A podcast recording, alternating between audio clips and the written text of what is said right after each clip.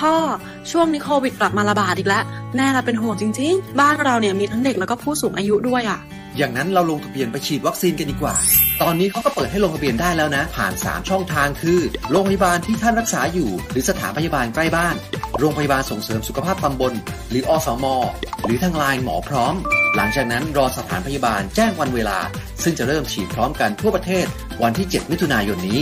กรมควบคุมโรคกระทรวงสาธารณสุข อยากให้คนไทยห่างไกลโควิด ปกป้องทุกสมรรถนะในการขับขี่ หล่อลื่นเครื่องยนต์ทุกขณะ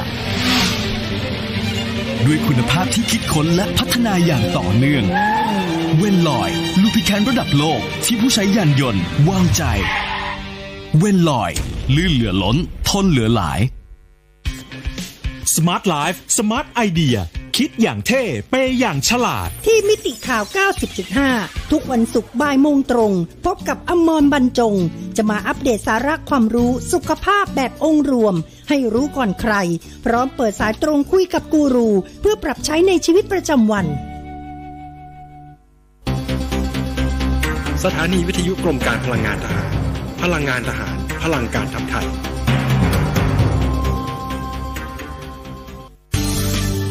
รายการ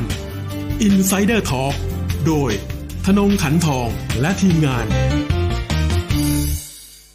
น้ำมันเครื่องเวลลอย เวลลอย ลื่นเหลือล้น ทนเหลือหลาย สวัสดีครับ ขอต้อนรับเข้าสู่รายการ Insider Talk ครับ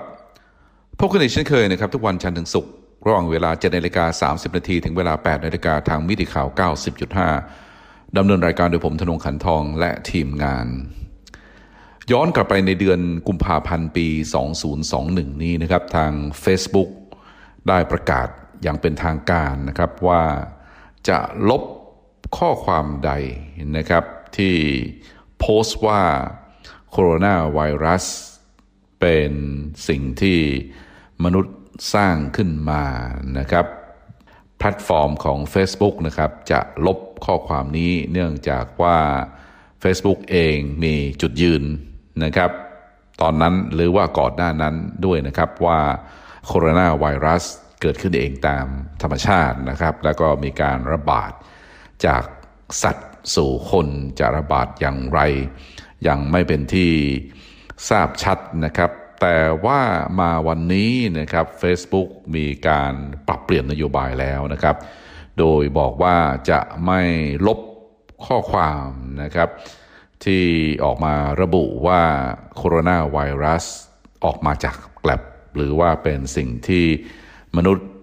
สร้างขึ้นมานะครับ จะเห็นได้ว่านโยบายของ Facebook นะครับ หามาตรฐานที่แน่ชัดไม่ได้นะครับ บทที่จะลบก็ลบนะครับ บทที่จะไม่ลบก็จะไม่ลบ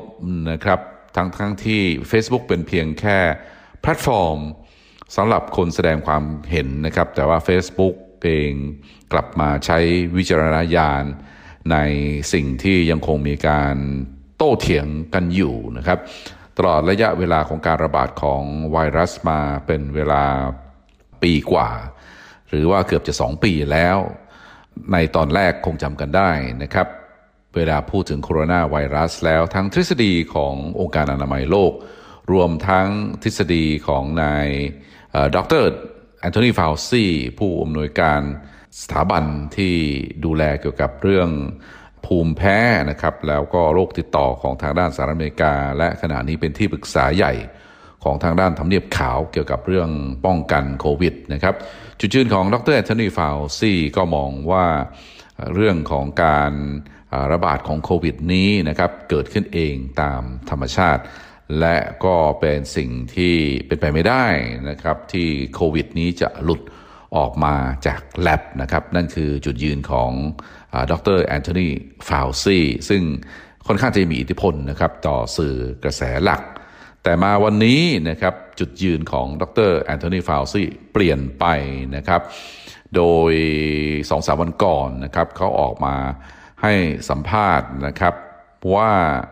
ก็มีความเป็นไปได้นะครับที่ไวรัสนี้จะหลุดออกมาจากแลบที่อู่ฮั่นนะครับของจีน แต่ว่าเรื่องนี้ต้องมีการศึกษา หรือว่าสืบสาวกันต่อไปนะครับขณะนี้จุดยืนของรัฐบาลของโจไบเดนกำลังมุ่งนะครับเปลี่ยนเข็มทิศนะครับเล่นงานจีนเต็มที่เลยทีเดียว เกี่ยวกับเรื่องการระบาด ของโควิดนะครับ โดยพยายามนะครับที่จะสร้างภาพว่ารัฐบาลจีนเองนะครับ เป็นผู้ที่ต้องรับผิดชอบ โดยโควิดนี้นะครับ หลุดออกมาจากแลบที่หูฮั่น Institute of Virology หรือว่าสถาบันที่ศึกษาเกี่ยวกับเรื่องไวรัสที่เมืองอู่ฮั่น ในช่วงวันอาทิตย์ที่ผ่านมา The Wall Street Journal ก็มีการรายงานนะครับ โดยอ้างรายงานของสำนักข่าวกรองนะครับ หน่วยงานความมั่นคงของทางด้านสหรัฐว่าในเดือนพฤศจิกายน ปี 2019 นะครับหนึ่งหรือว่าประมาณหนึ่งเดือนก่อนที่ทางการจีน ประกาศว่าได้พบโควิดรายแรกของจีนนะครับ ว่ามี นี่คือตามรายงานของ The Wall Street Journal โดยอ้างหน่วยข่าวกรองของทางด้านสหรัฐอเมริกานะครับ ว่ามีสตาฟสามคนของ Wuhan Institute of Virology ติดเชื้อโควิดนะครับ หรือว่าแสดงอาการแบบเชื้อโควิด และก็ต้องเข้าโรงพยาบาลเพื่อรับการรักษานะครับ ทางจีนเองนะครับออกมาปฏิเสธข่าวนี้ว่าไม่มีมูลความจริงนะครับ หลังจากที่ The Wall Street ลงข่าวมาปรากฏว่าสำนักข่าวอื่นๆ ก็ตามข่าวของ The Wall Street นะครับสื่อของสหรัฐอเมริกาเล่นข่าวนี้เต็มที่เลยทีเดียวทำให้ประธานาธิบดีโจไบเดนนะครับต้องอเปลี่ยนท่าทีเหมือนกันนะครับ โดยมีการสั่งหน่วยงานความมั่นคงว่าให้ไปศึกษาเรื่องนี้ ว่าไวรัสหลุดออกมาจากแลบที่หูฮั่นจริงหรือไม่และส่งรายงานกลับมาให้ ตัวเขาเองนะครับหรือว่าส่งไปที่กลับไปที่ทำเนียบขาวภายใน 90 วันนะครับทั้งๆทที่ก่อนหน้านี้ช่วงเดือนมกราคมกุมภาหรือว่ามีนาที่ผ่านมานายโจไบเดนเองไม่ต้องการที่จะรื้อฟื้นนะครับเรื่องอทฤษฎีว่าไวรัสนี้หลุดออกมาจากแลบนะครับแต่ว่าหลังจากที่ข่าวคราวเกี่ยวกับเรื่องนี้แตกออกมา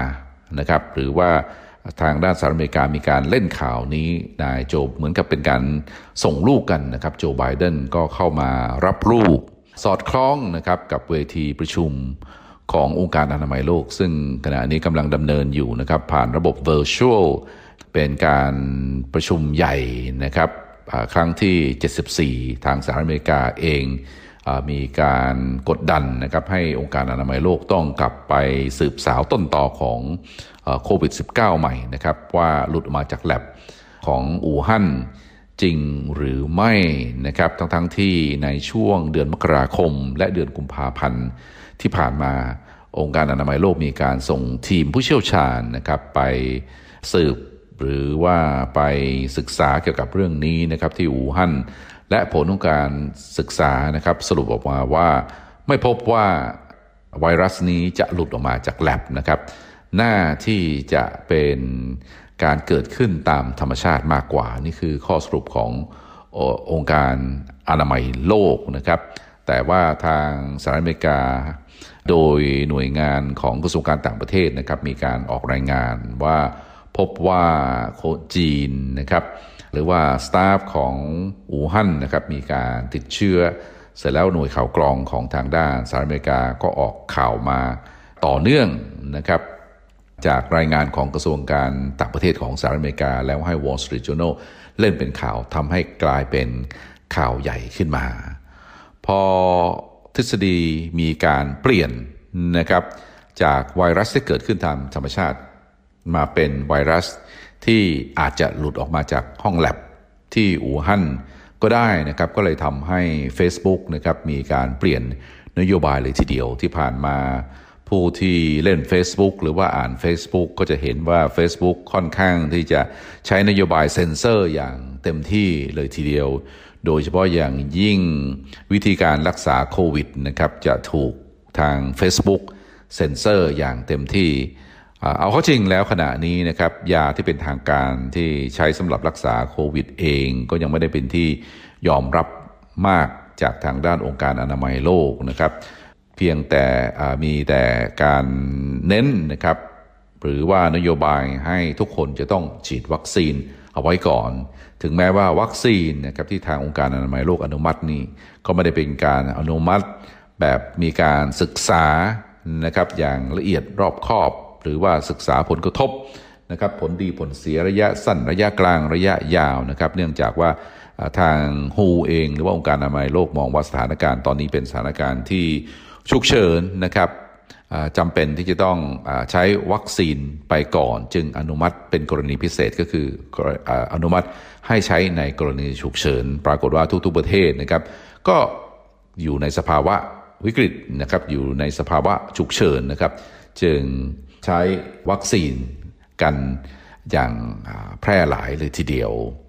Facebook เองนะครับเปลี่ยนนโยบายของตัวเองนะครับตอนนี้ก็คือจะไม่ถอดข้อความจากการที่เคยบล็อกมาก่อนนะครับว่าไวรัสนี้นะครับเป็นสิ่งที่มนุษย์สร้างขึ้นมาแล้วก็ออกมาจากแลบนะครับโดยประกาศของ Facebook นะครับมีคำประกาศว่า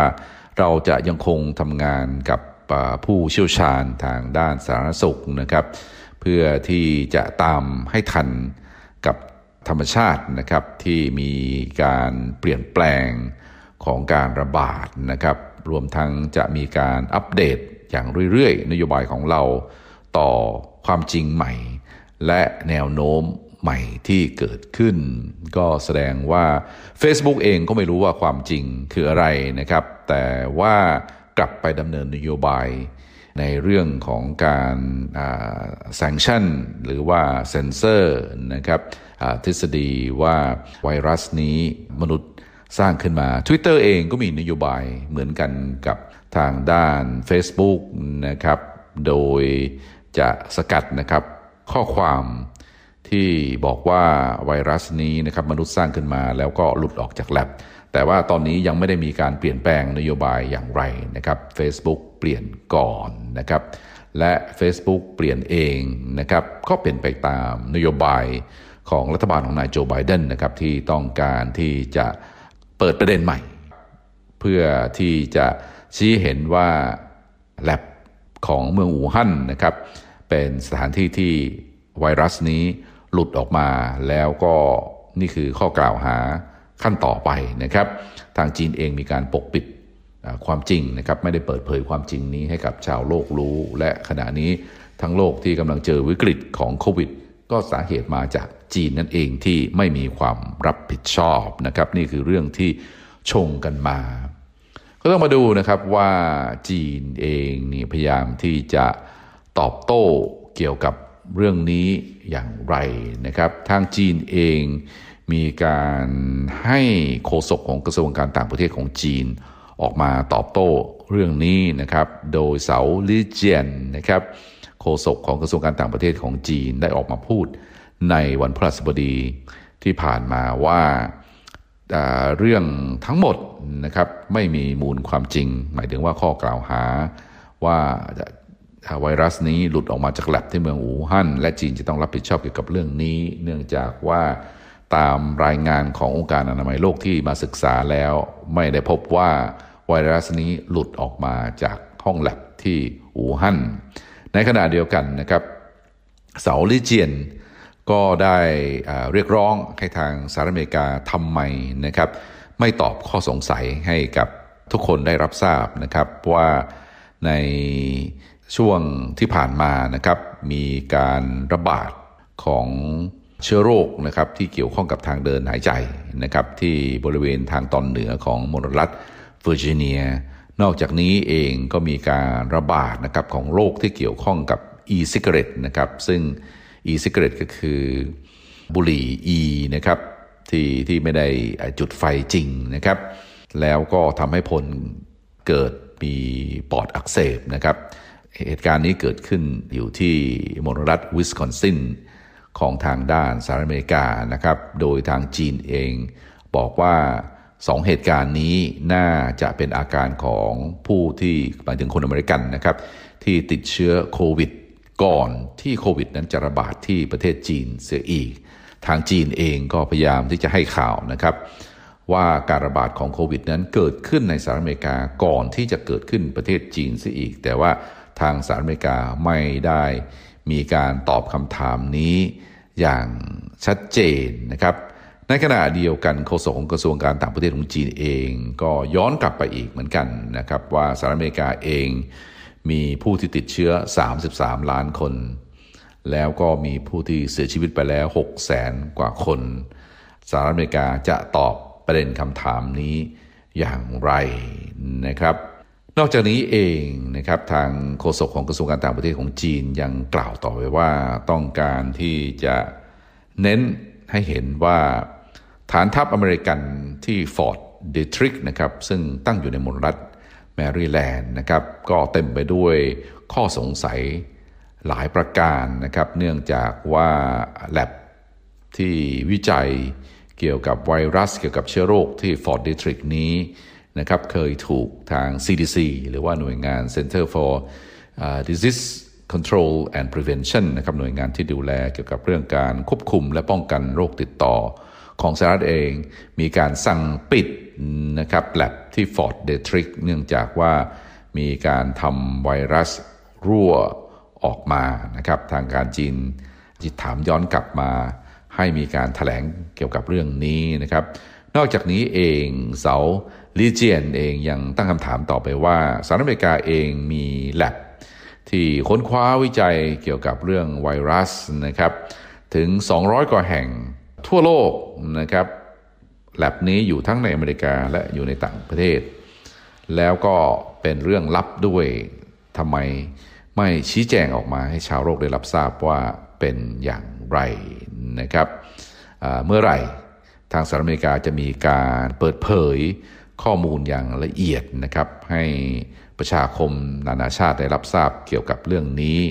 ทางสหรัฐอเมริกาเป็นหนี้ทุกๆคนนะครับที่จะต้องอธิบายเกี่ยวกับเรื่องนี้นี่คือจุดยืนของทางด้านจีนนะครับที่ตอบโต้สหรัฐอเมริกา ณเวลานี้อย่างค่อนข้างที่จะเผ็ดร้อนเลยทีเดียว ก็เป็นที่น่าสงสัยเหมือนกันนะครับว่า ทำไมโจไบเดนหรือว่ารัฐบาลของสหรัฐ หรือว่าหน่วยงานความมั่นคงถึงหันมาเล่นงานจีนในเรื่องต้นต่อของไวรัสในช่วงจังหวะเวลานี้ เพราะว่าคงจำกันได้นะครับสมัยประธานาธิบดีโดนัลด์ทรัมป์ทรัมป์เองกล่าวหานะครับว่าจีนเองนะครับเป็นผลที่สร้างไวรัสนะครับเรียกไวรัสนี้ว่า Chinese ไวรัสและต้องรับผิดชอบเกี่ยวกับเรื่องนี้ทรัมป์เองไม่ได้กล่าวหาตรงๆว่าจีนสร้างนะครับ แต่ อ้างหรือว่าพูดเสมอนะครับตอกย้ำว่าเป็น Chinese ไวรัสและจีนจะต้องรับผิดชอบเกี่ยวกับเรื่องนี้ พอทรัมป์นะครับกล่าวหาว่าจีนแม้ว่าจะไม่ได้พูดตรงๆนะครับ แต่พูดอ้อมๆทำให้เข้าใจว่าจีนสร้างไวรัสขึ้นมา แล้วไวรัสนี้อาจจะหลุดออกมาแล้วทำให้สหรัฐอเมริกาเสียหาย นี่คือข้อกล่าวหาของทรัมป์นะครับ พอทรัมป์ตั้งข้อกล่าวหานี้ปรากฏว่าสื่อ มวลชนรวมทั้งหน่วยงานความมั่นคงต่างก็เพิกเฉยนะครับปล่อยให้ทำพูดคนเดียวนะครับรวมทั้งปล่อยให้นายไมค์พอมพิโอรัฐมนตรีว่าการกระทรวงการต่างประเทศตอนนั้น พูดเสริมทรัมป์เท่านั้นเองนะครับ แต่ว่าขาดการประสานงานกันในเรื่องนี้ แต่ว่าพอเปลี่ยนมาเป็นยุคของประธานาธิบดีโจไบเดนแล้วนะครับ เกิดการประสานเสียงกันอย่าง พ้องต้องกันเลยทีเดียวนะครับว่าจะต้องกลับไปดูต้นต่อของการระบาดของไวรัสใหม่ ที่แลบของอู่ฮั่นทรัมป์ได้ทีก็เลยออกข้อความมานะครับว่าตอนที่เขากล่าวหาเรื่อง Chinese อู่ฮั่นนี้ ทุกคนหัวเราะเยาะหรือว่าวิพากษ์วิจารณ์เขาอย่างเสียหายหาย แต่ว่าตอนนี้ทุกคนเหมือนกับว่าเห็นพ้องในสิ่งที่เขาเคยพูดมา แต่นั้นก็ไม่เป็นไรนะครับ ก็ขอขอบคุณด้วยนะครับ นี่คือสิ่งที่ทรัมป์ได้พูดออกมา หันมาดูสถานการณ์ของทางด้านโควิด หรือว่าการฉีดวัคซีนที่ประเทศญี่ปุ่นบ้างนะครับ มีบทความที่น่าสนใจนะครับ ตีพิมพ์อยู่ใน The Washington Post นะครับ หัวข้อว่าทำไมญี่ปุ่นนะครับ ทำไมล้มเหลวในการในเรื่องของการฉีดวัคซีนนะครับเขียนโดยนายวิลเลียมพีเซกนะครับซึ่งเป็นนักเขียนประจำของทางด้านบลูมเบิร์กซึ่งอยู่ที่กรุงโตเกียวนะครับ โดยบทความนี้นะครับบอกว่าญี่ปุ่นนะครับมีความล่าช้าอย่างมากในการฉีดวัคซีนนะครับ ตอนนี้อัตราการฉีดวัคซีนของญี่ปุ่นนะครับประมาณ 1.6%เท่านั้นนะครับ จากประชากรทั้งหมด 125 ล้านคนนะครับ หมายความว่าทุก ๆ 100 คนนะครับ คนญี่ปุ่นฉีดวัคซีนเพียง 1.6 คนเท่านั้นเองไม่ถึง 2 คนนะครับ อัตรานี้พอๆกันกับประเทศเมียนมาหรือว่าประเทศพม่านะครับ ประเทศไทยก็ประมาณนี้นะครับ2% 1 2%นะครับก็ไม่มากนะครับทำให้ทางบลูเบิร์กเอง หรือว่าทางสำนักข่าวนะครับ ออกมาเขียนรายงานเกี่ยวกับเรื่องนี้ว่า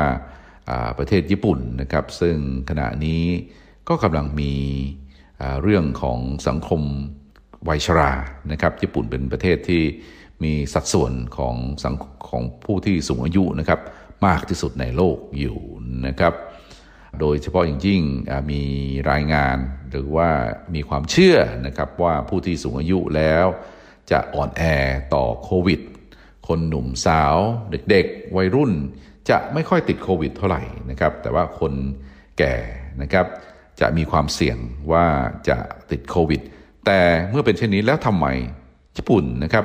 ไม่ค่อยจะมีการฉีดวัคซีนกันนะครับที่ผ่านมานะครับนี่คือตัวเลขณวันที่ 4 พฤษภาคมนะครับ คนญี่ปุ่นเองนะครับเสียชีวิตจากโควิดประมาณหมื่นกว่าคนนะครับ จากประชากร 126 ล้านคนนะครับ ถือว่าตัวเลขผู้ที่เสียชีวิตนี้น้อยมาก ๆ เลยทีเดียว ถ้าคิดเป็นสัดส่วนนี้ก็ต้อง 0.00 เท่าไหร่นะครับเปอร์เซ็นต์นะครับน้อยมากเลยทีเดียวนะครับ รวมทั้งเมื่อตัวเลขออกมาเป็นอย่างนี้นะครับทำให้คนญี่ปุ่นไม่คิดว่าเรื่องการฉีดวัคซีนนะครับเป็นการ เร่งด่วน นอกจากนี้เองก็มีขบวนการต่อต้านวัคซีนในประเทศญี่ปุ่นด้วยนะครับเพราะว่าญี่ปุ่นก็อาจจะมีประสบการณ์ที่ไม่ดีกับวัคซีนในอดีตนะครับ ตอนนี้นะครับญี่ปุ่นเองมีการอนุมัตินะครับวัคซีนไฟเซอร์นะครับอย่างเป็นทางการ แต่ว่าวัคซีนตัวอื่นนะครับหรือว่าโมเดอร์นาหรือว่ายี่ห้ออื่น ตอนนี้อยู่ในขบวนการอนุมัติอยู่ ซึ่งก็เป็นไปอย่างเชื่องช้านะครับ เพราะฉะนั้นเองนโยบายของญี่ปุ่นชัดเจนนะครับ ไม่ต้องการรีบเร่งในเรื่องของการฉีดวัคซีนนะครับ ถึงแม้ว่าญี่ปุ่นเองจะเป็นประเทศที่มีสัดส่วนประชากรของผู้ที่ถือว่าคนแก่กันแล้วกันนะครับ หรือว่าผู้ที่สูงวัยเนี่ยมากที่สุด แต่ว่าก็ไม่ได้มีความเร่งรีบนะครับที่จะ ฉีดวัคซีน อันนี้เองก็จะเป็นสาเหตุหรือเปล่าสำคัญหรือเปล่านะครับที่ทำให้ทางสหรัฐอเมริกานะครับ โดยกระทรวงการต่างประเทศของสหรัฐอเมริกาได้ออกมาเตือนนะครับเตือนคนอเมริกันในช่วงนี้ว่าให้ระมัดระวัง หรือว่าไม่ควรนะครับที่จะเดินทางญี่ปุ่นนะครับ ก่อนที่จะมี ญี่ปุ่นนะครับจะมีการจัดการแข่งขันกีฬาโอลิมปิกส์นะครับขณะนี้ก็คงเหลือเวลาอีก ไม่ถึง 2 เดือนนะครับญี่ปุ่นจะเป็นเจ้าภาพจัดกีฬาโอลิมปิก ซึ่งถูกเลื่อนมาตั้งแต่ปีที่แล้วนับว่าเสียหายมาก ๆ เลยทีเดียวเนื่องจากว่าการเตรียมการจัดการแข่งขันกีฬาโอลิมปิกส์เนี่ยต้องมีการเตรียมความพร้อมนะครับพอพร้อมปรากฏว่าโควิดเกิดระบาด ปีที่แล้วทำให้ต้องเลื่อนมาปีนี้ และในขณะนี้นะครับด้วยสถานการณ์แบบนี้การแข่งขันกีฬาโอลิมปิกไม่รู้เหมือนกันนะครับ ว่าจะแข่งได้เต็มที่หรือไม่คนดูจะเข้าไปดูอย่างไร จะมีข้อจำกัดอย่างไรนะครับ ทางกระทรวงการต่างประเทศของสหรัฐนะครับได้ออกคำเตือนนะครับของการเดินทางไปยังญี่ปุ่นนะครับระดับสูงสุดเลยทีเดียวก็คือระดับ 4 นะครับ โดยอ้างว่าการที่ญี่ปุ่นนะครับค่อนข้างที่จะล่าช้าในการฉีดวัคซีนนะครับรวมทั้งญี่ปุ่นเองนะครับมีการมีข้อจำกัดนะครับหรือว่ามีข้อบังคับเกี่ยวกับผู้ที่จะเดินทางจากสหรัฐอเมริกา ก็เลยทำให้ทางสหรัฐอเมริกาก็ต้องมีการออกนะครับคำเตือนในลักษณะแบบนี้นะครับ เพราะฉะนั้นเองเรื่องของ โควิด เรื่องของวัคซีนนะครับ เรื่องของต้นต่อของโควิด ยังคงเป็นปริศนา หรือว่าเป็นเรื่องราวที่ไม่มีความชัดเจนนะครับที่เราคงจะต้องมีการศึกษาหรือว่าติดตามข่าวสารกันต่อไปนะครับ แต่ที่แน่ๆนะครับ มันมีเรื่องของการเมืองเข้ามาแอบแฝงนะครับ มันมีเรื่องของผลประโยชน์นะครับของบริษัทยาเข้ามาแอบแฝง มันมีนโยบายของทางการที่ดำเนินไปสอดคล้องกับบริษัทยานะครับ เพราะฉะนั้นเองเรื่องนี้นะครับก็คงต้องค่อยจับตาดูกันต่อไปนะครับในเรื่องของผลกระทบในวันข้างหน้า แต่ณขณะนี้นะครับการเมืองระหว่างประเทศ ระหว่างจีนกับสหรัฐอเมริการ้อนแรงมาก ๆ เลยทีเดียว ในเรื่องต้นต่อของโควิดร้อนแรงกว่าเรื่องสงครามการค้า สงครามทางด้านเทคโนโลยีเสียอีกนะครับ เพราะว่าในเรื่องของการค้าแล้วปรากฏว่ามีเริ่มที่จะมีการพูดคุยกันแล้วนะครับ ผ่านทางโทรศัพท์นะครับ โดยสำนักงานผู้แทนการค้าของสหรัฐนะครับผู้อำนวยการนะครับ กับทางด้านรองนายกรัฐมนตรีของจีนเองนะครับมีการพูดคุยโทรศัพท์กันนะครับ ถือว่าเป็นการพูดคุยกันครั้งแรก ในสมัยของรัฐบาลของนายโจไบเดนนะครับเพื่อที่จะหาหนทางนะครับคลี่คลายเรื่องของสงครามการค้านะครับ แต่พอมีเรื่องนะครับ